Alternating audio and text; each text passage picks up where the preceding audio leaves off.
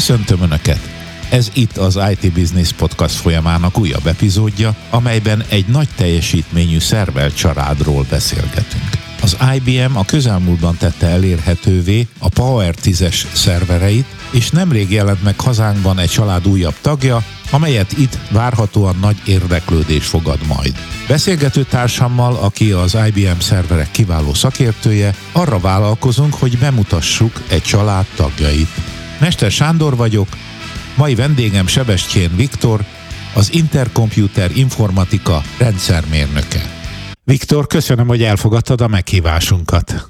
Én is nagyon köszönöm a meghívást, szeretettel üdvözlöm a hallgatókat. Mindjárt azt kérdezem, hogy a felvezető az oké okay volt, előzetes beszélgetésben úgy tűnik, hogy itt egy kicsi korrekció szükséges. Igen, mert nem egy új gépet jelentett be az IBM, hanem az IBM Power 10-es processzorára épülő szervercsaládnak a négy új kis és középkategóriás szerverét mutatta be, tette elérhetővé. Ezek a gépek, ezek sokkal inkább megfelelnek a hazai piac igényeinek. Power 10-es csúcsgépet azt már tavaly szeptemberben bemutatta az IBM, de az olyan óriási gép, hogy Magyarországon két banknak is elég belőle egy darab. Ami nagyon... azért nem valószínű, hogy két bank osztozni fog egy gépet. Igen, igen, igen. Legalábbis még nem. Ezek a kisebb gépek, vagy középkategóriás gépek sokkal inkább megfelelnek a hazai bankok igényeinek, teljesítmény szükségletének. De hát ezek is brutális teljesítményt nyújtanak. Kezdjük el bemutatni bemutatni ezt a családot, és ahogy ezt illik, kezdjük el a processzorral, a központi processzor egységgel. Igen, ez a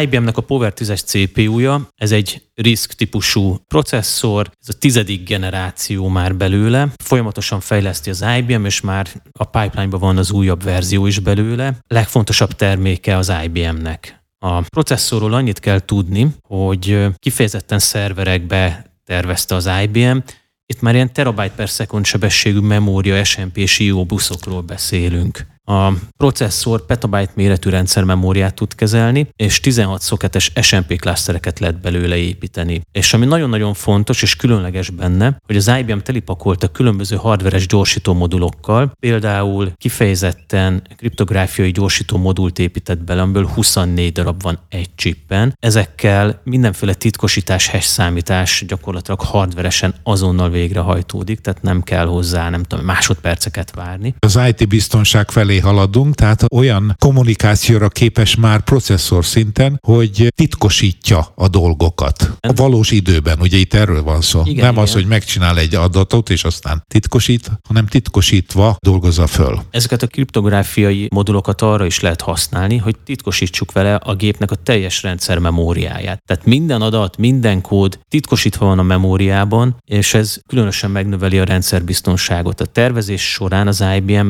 kiemelt hangsúlyt fektetett a rendszerbiztonságra. Például van a Trusted Boot és a Trusted AIX megoldása is. Ezeknek a Trusted szolgáltatásoknak az a lényege, hogy a rendszer bútolásától kezdve, amikor a firmware elindul, ami gyakorlatilag a gépnek a BIOS-a, ott is folyamatosan kriptográfiailag ellenőrzi a rendszer azt, hogy a firmware a betöltendő operációs rendszer, a boot device-nak a firmware az mind érintetlen, nem lett megváltoztatva, és nem tartalmaz semmiféle vírust. És utána a bútolás végén pedig, amikor betölti az operációs rendszert, ott is minden egyes parancsot, legyen az bináris, vagy egy library, vagy egy shell script, leellenőriz egy belső titkosított adatbázisban lévő hash értékek alapján, hogy nem lettek módosítva, és nem tartalmaznak vírust. Tehát, hogyha egy ilyen rendszerünk van, akkor biztosak lehetünk benne, hogy semmiféle vírus nem tud megtámadni minket, illetve hogyha mégis valamiféle támadás történik, akkor már a bútolás is sikertelen lesz, és erről értesítést kapunk. Mielőtt tovább mennénk, megállapodtunk abban is, hogy egy kicsit beszélgetünk a történetről, a históriájáról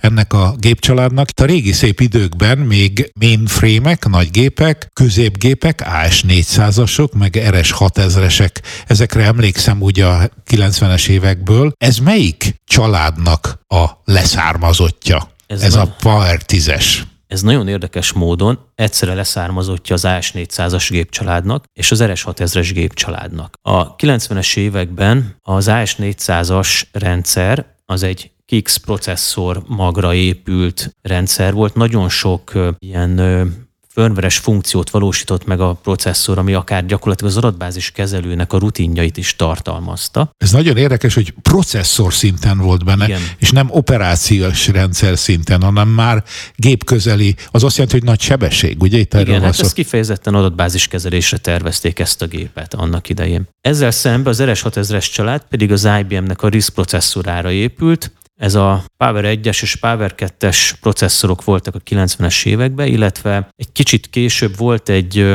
közös próbálkozása is az IBM-nek az Apple-el, meg a Motorola-val. Ez a PowerPC processzorcsalád volt, ez a Mac-ekbe is bekerült. Emlékszem rá, igen. Igen, ez egy, egy elég jó kis processzor volt, és ennek a a szerverre optimalizált változatát árult az IBM. Ez a AS400-as gép, meg ez az RS6000-es gépcsalád, ez így a architektúrába teljesen szembe ment egymással. Aztán az évek során rájöttek arra, hogy ezt a két gépcsaládot lehet közelíteni, és valamikor a 90-es évek végén jöttek ki az első olyan gépek, amelyeken lehetett választani, hogy AIX-et akarunk futtatni, az IBM-nek a Unix operációs rendszerét, vagy az OS 400-ast. És aztán, hogy fejlődtek a gépek, és megjelent a virtualizáció, eljutottunk odáig, hogy gyakorlatilag több VM-ünk, elporunk lehet a gépeken, és mindegyik elparnál kiválaszthatjuk azt, hogy milyen operációs rendszert szeretnénk futtatni. Nyilván Ez nagyon vannak, erős. Igen. igen, itt nyilván vannak ilyen licensz oldali megkötések is, vagy költségek is, de alapvetően tudunk választani, hogy IBM i-t, ahogy most az OS 400-as hívják, akarunk futtatni egy elparom, mellette AIX-ot, SUSE Linuxot, Red Hat Linuxot, vagy más Power processzor optimalizált Linux csomagot akarunk futtatni. Emulálni nem tud Windows-t? Szerencsére nem. Igen, hát egy ilyen IBM világban ez a megfelelő komment. De a 90-es években a PowerPC-re lefordították a Windows NT-t, az még a hármas sorozat volt, tehát hogy... Volt lehet, próbálkozás, hogy igen. Igen, de nem. Tehát a de nem ajánlott, ahogy szokták mondani. Igen, én láttam egy ilyen gépet, egy ilyen demógépet, és hát nagyjából a, a Windowsnak a beépített programjai voltak elérhetők csak rá. Igazából alkalmazás nem volt hozzá. Szóval nagyon komoly gépről van szó, ami, ahogy elmondtad, hát nem is tudom hányféle operációs rendszer tud futtatni. Hát akkor ezt még egyszer elmondom, az AIX-et, ami az IBM-nek a saját Unix megoldása, ami szerintem a legjobb Unix operációs rendszer jelenleg. És nem vagy egy kicsit se elfogult. Egyáltalán nem. És a kereskedelmi Linuxok közül a Red Hat-et és a SUSE Linuxot támogatja, de tudom, Turbo Linux, Fedora, meg ilyenek is vannak, és az OS 400-as vagy IBM i. És még egy érdekesség, hogy ez a processzor kapcsolható, hogy Little Endian vagy Big Endian módban működjön, és elparonként tudjuk beállítani, úgyhogy Linuxokból is tudunk választani, hogy Little Endian vagy Big Endian Linuxot akarunk futtatni. Ennek akkor van jelentősége, hogyha az inteles világból akarunk átmozgatni alkalmazásokat, egyszerűbb lefordítani, újrafordítani az alkalmazásokat, hogyha ez az NDNS stimmel a forrásgép és a célgép között, illetve a konténer OpenShift platformnál is a konténerek mozgatását teszi egyszerűbbé. Energiahatékonyság. Amikor előzetesen beszélgettünk erről az új gépcsaládról, akkor azt mondtad, hogy feltétlenül ezt a részt is emeljük ki.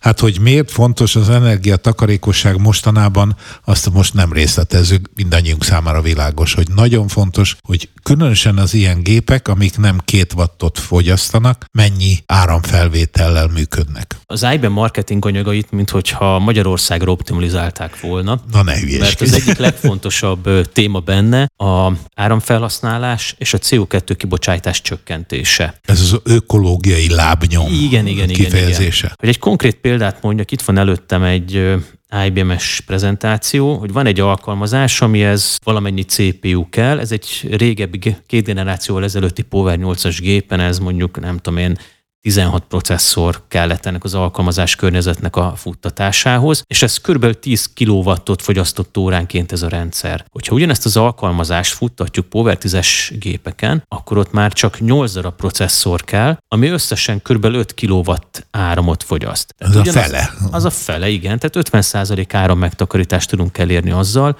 hogyha régebbi gépeinket lecseréljük erre az új Power 10-es szerverre. Na most láttam Inteles és Poweres összehasonlítást is, de ott olyan hihetetlen számok voltak, hogy azt én igazából magam sem nagyon hiszem el. Annyira jók? Annyira jók, igen. Tehát, hogy ott... Arányat, arányt mondjál körülbelül. Hát 70-80 százalékos megtakarítást is el lehet érni az inteles világhoz képest. Az nagyon erős. Igen. Tehát azt jelenti, hogy valóban nem csak az a családban a leghatékonyabban használja föl az energiát a 10-es, hanem összehasonlítva konkurens szervervilággal. Igen, és ezt erre nagyon büszke az IBM, és ezzel nagyon komolyan foglalkozik. És ez az egyik fő hajtóerő például a chipfejlesztés során is, hogy maga a chip minél kevesebb áramot fogyasszon, olyan technológiával készüljön, ami az áramfelhasználást tovább tudja csökkenteni, illetve hát az összes modul utasításút szintig a chippen lekapcsolható, éppen nincs, mert az áram fogyasztása lekapcsolható, éppen nincs használatban. Tehát, hogyha a processzorunkon éppen olyan alkalmazás fut, amit nem használ lebegőpontos osztás mondjuk, akkor a lebegőpontos modulokban nincsen áram, ki van kapcsolva. Amikor ön egy olyan utasítás a processzorba, ami használ lebegőpontos utasításokat, akkor kapcsolja be a CPU azt az egységet. Szerinted miért gyárt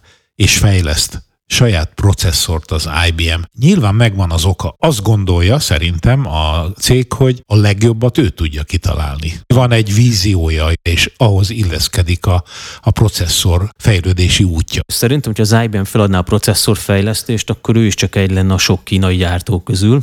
Tehát, hogy akkor semmiféle piaci előnye nem lenne. A power processzorok, illetve a mainframe-es processzor is nagyságrendel nagyobb teljesítményt tud nyújtani, mint az inteles processzorok, és megvan a maga piaca. Vannak olyan nagyvállalati rendszerek, amiből egyszerűen nem lehet futtatni inteles platformokon, mert olyan számítási kapacitás szükséges hozzá. Ezekre ki is fogunk térni. Olyan számítási teljesítményre és emellett egyébként energiahatékonyságra is tudatosan törekszik. És nagyon-nagyon fontos látni azt, hogyha csökkentjük a processzor energia felhasználását, akkor az egész gépnek is csökken a felhasználása, kevesebb hűtés kell gépen belül, kevesebb ventilátor kell, illetve a gépterem hűtésének a költsége is csökken. Tehát, hogyha 5 kW-ot megspórolok a gép gépáram felhasználásán, akkor egy másik 5 kW-ot meg tudok spórolni a gépterem hűtésén is. Tehát, hogy amit itt megspórolok, az duplán fog beszámolódni a spórolásnál. Az adatközpontokban, ha ebből több szervert kell lerakni, akkor ott nagyon nagy meleg tud lenni. Igen, a számítóközpontokban a legnagyobb probléma általában hűtés szokott lenni, és még télen is pörögnek a klímák. Beszéljünk még két dologról, ami nekem feltűnt. Én úgy írtam föl, hogy fontos képességek. Az egyik a mesterséges intelligenciával kapcsolatos, és a másik a memória cluster. Mind a kettő azt mutatja, hogy újfajta igényeknek is meg akar felelni. A mesterséges intelligencia az ezzel járó kiemelt nagy számítási igény, az mindennaposá válik. És ez a szerver szinte ki van találva arra, hogy mesterséges intelligencia fusson rajta. A Power 10-es processzorban van kifejezetten mesterséges intelligencia gyorsító modul. Ez nyilván nem összehasonlítható mondjuk egy kifejezetten ilyen GPU kártyával, de mondjuk elég jól közelíti a sebességét, viszont abban sokkal jobbak, hogy az adat a processzorban ott van. Tehát nem egy PCI buszon kell keresztül tömni a több megabájtnyi adatot, amit fel akarunk dolgozni, hanem ott van a processzornak a kesébe az összes adat. Tehát, hogy lehet, hogy maga ennek a mesterséges intelligencia gyorsító modulnak a számítási teljesítménye az alacsonyabb, mint mondjuk egy erre specializált GPU kártya, de mégis elég jó teljesítményt tudunk elérni vele, mert az adatmozgatás sokkal kevesebb időt vesz igénybe. És van a másik, a cluster. Igen, ez a memória cluster, ez is egy érdekes dolog, ez az első gép tudtommal, vagy első processzor tudtommal, ami ezt meg tudja valósítani, illetve hát szerintem a mainframe-es világban még a Parallel Sysplex tudott valami hasonlót, de abból hát Magyarországon nem sokat adtak el. Ennek az a lényege, hogyha több ilyen gépünk van, akkor ezeket össze tudjuk majd csatlakoztatni egy speciális bővítőkártyán keresztül, és ilyen NUMA módban ez a Non-Uniform Memory Access-nek a rövidítése, tehát hogy eltérő memória elérési idővel tudjuk használni a másik gépnek a memóriáját is. Nehéz elképzelni, de akkor ezt magyarázod is el, hát ha lehetséges. Ez ugyanúgy működik, mint hogyha... Mint hogy egy külső memória egység lenne? Egy, mint egy külső memória egység lenne, csak mondjuk nem most csak mondok valamit, nem tudom pontosan az elérési időket, még nem két nanoszekundum a válaszidő, hanem öt nanoszekundum lesz. Mert hát hogy... nyilván a kommunikáció sebessége, igen, meg ellenállások miatt, igen. Meg 10 métert meg kell tenni oda-vissza az elektromos selnek, de mégis tudjuk használni annak a gépnek a memóriáját, és akkor az AX-ban van erre támogatás, mert ugye alapvetően a nagy power gépek azok NUMA architektúrájúak, tehát ez mindig is jelen volt a nagygépes világban már. Tehát az AX az pontosan tudja, hogy egy memória az processzorhoz közel van, a környékén van, vagy távol van, és ennek megfelelően tudja a memória használatot optimalizálni. Tehát a ritkábban használt adatokat, vagy kevésbé változik, azokat ki tudja rakni ezekbe a távoli memória területekre, aminek lassabb az elérése, és azokat az adatokat, amelyek folyamatosan használatban vannak, amik gyakran változnak, vagy gyakran olvassa be az alkalmazás, azokat pedig a processzorhoz közeli memóriamodulokban tárolja. Ezt úgy kell elképzelni, hogy úgy tekinti a, a működtető gép a többi gépnek a memóriáját, mintha az sajátja lenne, és azokat optimalizálja. Nyilván ez van hozzászólás a többi gépnek is. Ezt a menedzsment felületen tudjuk beállítani, hogy akkor az egyik gépünkről át akarunk adni memóriát a másik gépnek. Ennek még az a nagy előnye, hogy főleg a kisebb gépeknél nagyon nehezen tudják az ügyfelek belőni a tényleges memória használatot, illetve a CPU számot, és nagyon gyakran belefutunk olyanba, hogy az egyik dobozba az összes CPU használatban van, de sok szabad memória van, a másik dobozban pedig van szabad CPU-nk, de nincsen memóriánk. És akkor egy kábel segítségével ezt a problémát át tudjuk hidalni. Lehet, hogy kicsit lassabb lesz az alkalmazás válaszideje, amit szerintem senki nem fog észrevenni igazából, csak mondjuk egy benchmark programnál, de mégis tudjuk használni a másik gépben lévő feleslegesen megvásárolt vagy nem használt memóriát. Vagy éppen nem használt. Olyan üzemeltetési lehetőség van, hogy másnap aztán nagyon ki lesz használva, de ilyen szempontból lényeges, hogy felhasználhatóvá válik a igen, másik igen, gépnek igen. a memóriája. Térjünk át magára a családnak a bemutatására, ahogy mondtad, egy csúcsgép készült el tavaly, és most négy gép jelent meg a piacon. Mik az erősségeik? Hát a csúcsgép ez az E1080-as szerver, amit amikor piacra dobott az IBM, azonnal 5 darab számítási világrekordot döntött meg. A legfontosabb benchmark rekord, amit megdöntött az IBM ezzel a szerverrel, az a SAP HANA világrekord. Most nem akarok számokat mondani, csak összehasonlításképpen, hogy az IBM egy 8 szoketes, tehát nem is teljes képítésű szerverrel futtatta az SAP HANát, és ez a 8 szoketes szerver ez nagyobb SAP HANA teljesítményt nyújtott, mint a jelenleg vezető HPE, illetve Google-ös megoldás 16 szokettel. Tehát fel annyi processzorral nagyobb teljesítményt nyújtott. Ugye az SAP HANA az azért érdekes, mert a memóriában tartja szinte az helyes adatbázist, és azt kell állandóan kezelni, tehát ez egy nagy gépnek kell lennie a, a futtatógépnek, és ráadásul ezt még az IBM új gépen rendkívül gyorsan is megteszi. Itt azt is figyelembe kell venni, hogy az IBM újra tervezte a Power 10-es processzornak a memória interfészét, mert a DDR5-ös nem találta elég gyorsnak, és rájöttek, hogy az SAP Hanánál a legfontosabb a memória elérés sebessége. Ez az Open Memory Interface ez 80%-kal nagyobb teljesítmény, nagyobb sávszélességet biztosít, mint a DDR5-ös memória. És még a teljesítményekre az egyszálú futás teljesítményt mérő Specint Rate 3, az két és félszer nagyobb eredményt ért el, vagy jobb eredményt ért el az IBM ezzel a szerverrel, mint a, az előző rekordergép, illetve hát ez már csak ilyen az IBM-nek ilyen saját belső tesztje, hogy a Red Hat OpenShift négyszer gyorsabban fut a Power szervereken, mint az Inteleken. Hát az azért egy kicsi különbség. nagyon komoly, nagyon komoly különbség. És akkor van a négy gép, amiről azt mondtad, és azt mondjuk, hogy a magyar igényeknek megfelelhetnek. Még először még erről ja, csúcsgépről okay. beszélnék, mert meg kell említeni, úgy, hogy a Ferrari-nál is a leggyorsabb autóval kezdjük. Tehát ez az E1080-as Hát szerver. ott áll neked egy a garázsba, Igen. értem. 240 CPU-ig bővíthető, és 64 terabájt memóriát lehet belepakolni. Tehát, hogy ez, ez tényleg egy olyan brutális számítási teljesítmény, hogy Magyarországon nem nagyon van olyan ügyfél, akinek ekkorára lenne szüksége, ekkora gépre.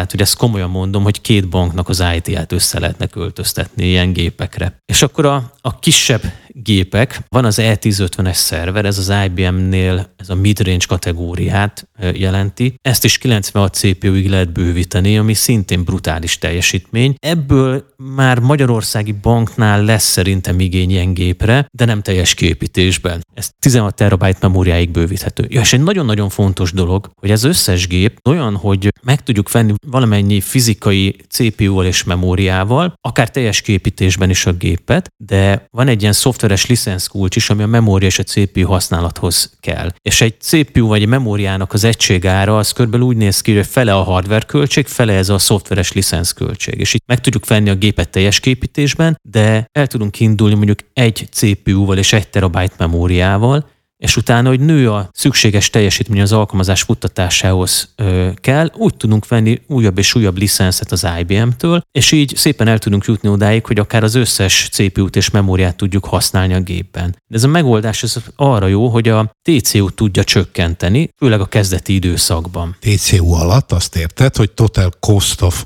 ownership. Igen, igen, igen, igen. Visszatérve, ez a midrange szerver, szerintünk ebből sokat fogunk tudni eladni a hazai piacon, és ez 4 magas szerver, 11 darab PCI 5-ös slottal rendelkezik, és már NVMe adathordozókat lehet bele rakni. És a legkisebb gépek, amiket az IBM Scale-out szervereknek hív, ezek 8-tól 48 CPU-ig bővíthetőek, illetve a legkisebbe csak 1 terabyte memóriát lehet rakni, a legnagyobban 8 terabyte memóriát lehet beleépíteni. A hazai piacot ismerve ezekből fogjuk eladni a legtöbbet. Tehát, hogy itt ebből a közepes gépből is olyan konfigurációkat fogunk eladni, amik nem lesznek teljes kiépítésűek, és mégis egy teljes banki rendszert el fognak tudni üzemeltetni. Nem tudom, mekkora Oracle adatbázisokkal, meg garantált válaszidőkkel, és mindenfélével, amivel egy banknak szüksége van a jó üzemeltetéshez. Elérkeztünk ahhoz a ponthoz, hogy na jó, ezek, ezek mi mindent tudnak ezek a gépek, de vajon milyen alkalmazás környezetben van ilyen gépekre szükség? A következő kérdés körben pedig, hogy vajon milyen iparágakban, milyen ügyfeleknél lesz az, hogy te bekopogtatsz, azt mondod, hogy itt van, és azonnal megveszik. Vagy ez nem így történik? Alapvetően olyan alkalmazások futtatására szokták használni, ami üzleti kritikus. Nagyon fontos a magas rendelkezésre állás, erre többféle technológiája is van az IBM-nek, tehát hogy van olyan szoftver kiegészítő, amivel egy hiba esetén egy-két perc alatt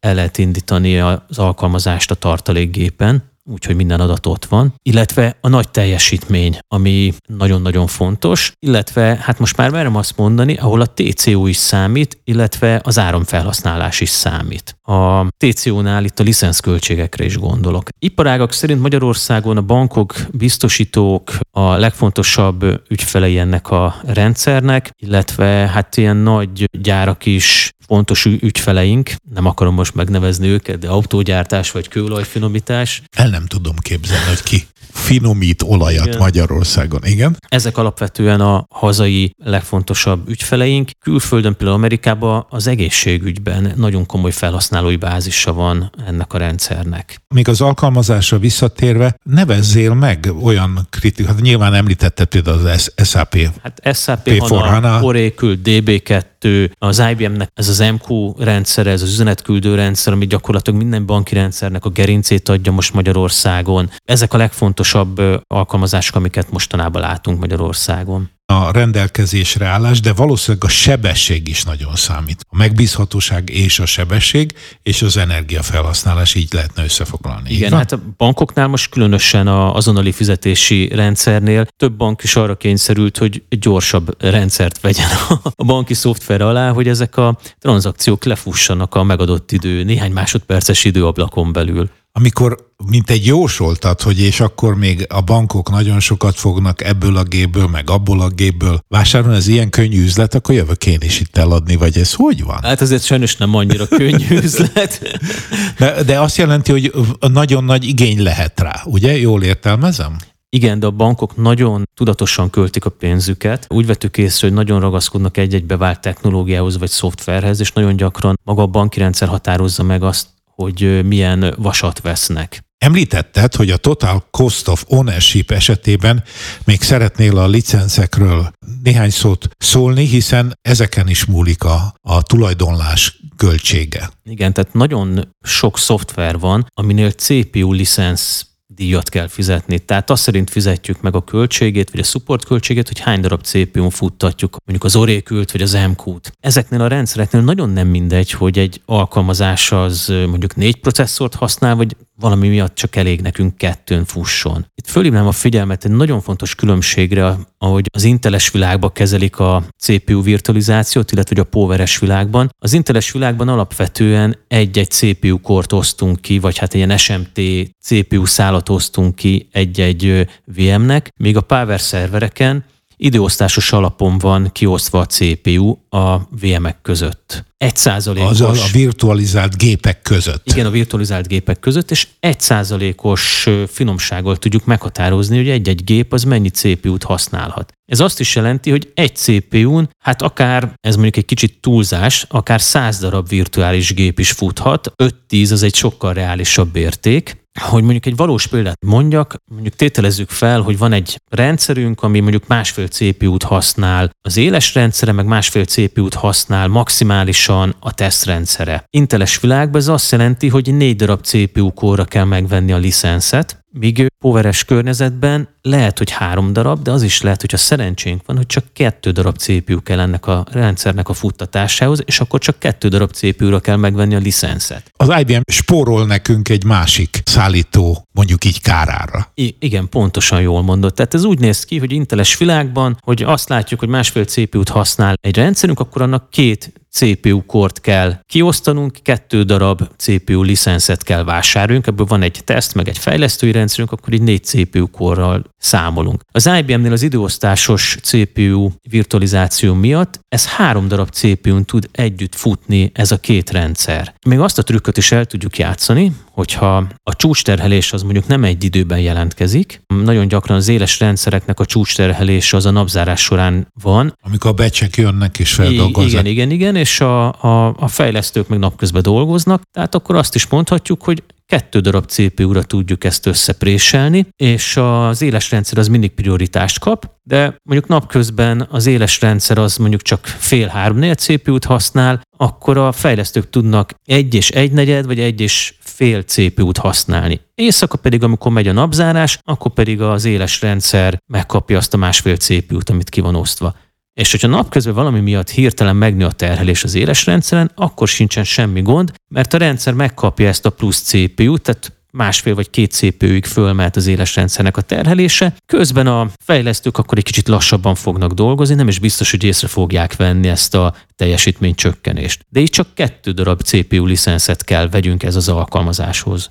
Tehát a fele költséget meg tudjuk spórolni konkrétan. Ezeken a gépeken a virtualizációs megoldás az IBM-é? Az IBM-é, és szerintem a legjobb az iparágban. Ugye most említettem a CPU virtualizációt, hogy ez mennyivel jobb és mennyivel finomabban hangolható, és amit ki szeretnék hangsúlyozni, az a Fiber Channel virtualizáció ami hát VMware-es környezetekben ugye azt látjuk, hogy jó sok diszket kiosztunk a VMware hostnak, és azokról a diszkekről osztjuk tovább a gépeket a VM-eknél. Az IBM-es világban pedig virtuális fiber adaptereket osztunk ki a VM-eknek vagy az elparoknak, és utána a storage oldalon tudjuk ezekhez hozzárendelni a lunokat vagy a diszkeket. És ez sokkal jobban menedzselhető virtualizációt vagy storage virtualizációt eredményez, tehát a storage oldalon pontosan látjuk, hogy egy diszket kihasznál. Az összes storage oldali trükköt az be tudjuk vetni, a Metro Mirror-t, amikor két storage között tükrözzük az adatokat, vagy a storage snapshotokat, ezeket mind direktbe tudjuk használni. És az IBM nagyon komolyan fejleszti ezt a megoldást, ebbe az évben jött ki ez az új technológia, hogy teljesen végig párhuzamos adatok vannak a firmware-ben is, a virtuális Fiber Channel adapterkártyák és a fizikai Fiber Channel adapterkártyák között. Itt gyakorlatilag arról van szó, hogy DMA-ba kerül az adat, és több ilyen DMA csatornát tudnak párhuzamosan használni a rendszerek, és így nincsen ilyen bottleneck ebben a rendszerben. Tehát brutális teljesítményt lehet elérni a virtuális Fiber Channel adapter kártyák használatával. Tehát most nyugodt szívvel nagyon nagy orékű rendszereket is virtualizált son eléréssel lehet használni, és nem lesz mérhető különbség a diszkelérésben. Itt a beszélgetésünk végén föl kell tennem azt a kérdést, hogy oké, okay, PAR 10. Vajon milyen lesz a PAR 11? Van valami információd, vagy most itt azért nem egy évre van kitalálva ez a szerver Nem, család. Ez egy ö, négy évre van kitalálva. Szerintem, hogyha az IBM tartja a szokásos menetrendet, akkor két év múlva ki fog jönni egy magasabb órajelű változat a, a Power 10-es processzorból, és négy év múlva fog kijönni a Power 11-es CPU, amin már dolgoznak, tehát ott már vannak működőképes processzorok, amin a mérnökök dolgoznak. Szerintem a rendszerbiztonságot fogják tovább növelni, tehát hogy biztosan több és gyorsabb ilyen kriptográfiai gyorsító modul lesz benne, és egyértelműen a mesterséges intelligencia gyorsításra fognak nagyon nagy hangsúlyt fektetni az IBM-nél. Viktor, köszönöm a beszélgetést. Én is nagyon szépen köszönöm a beszélgetést. És a hallgatóknak pedig köszönöm a figyelmet.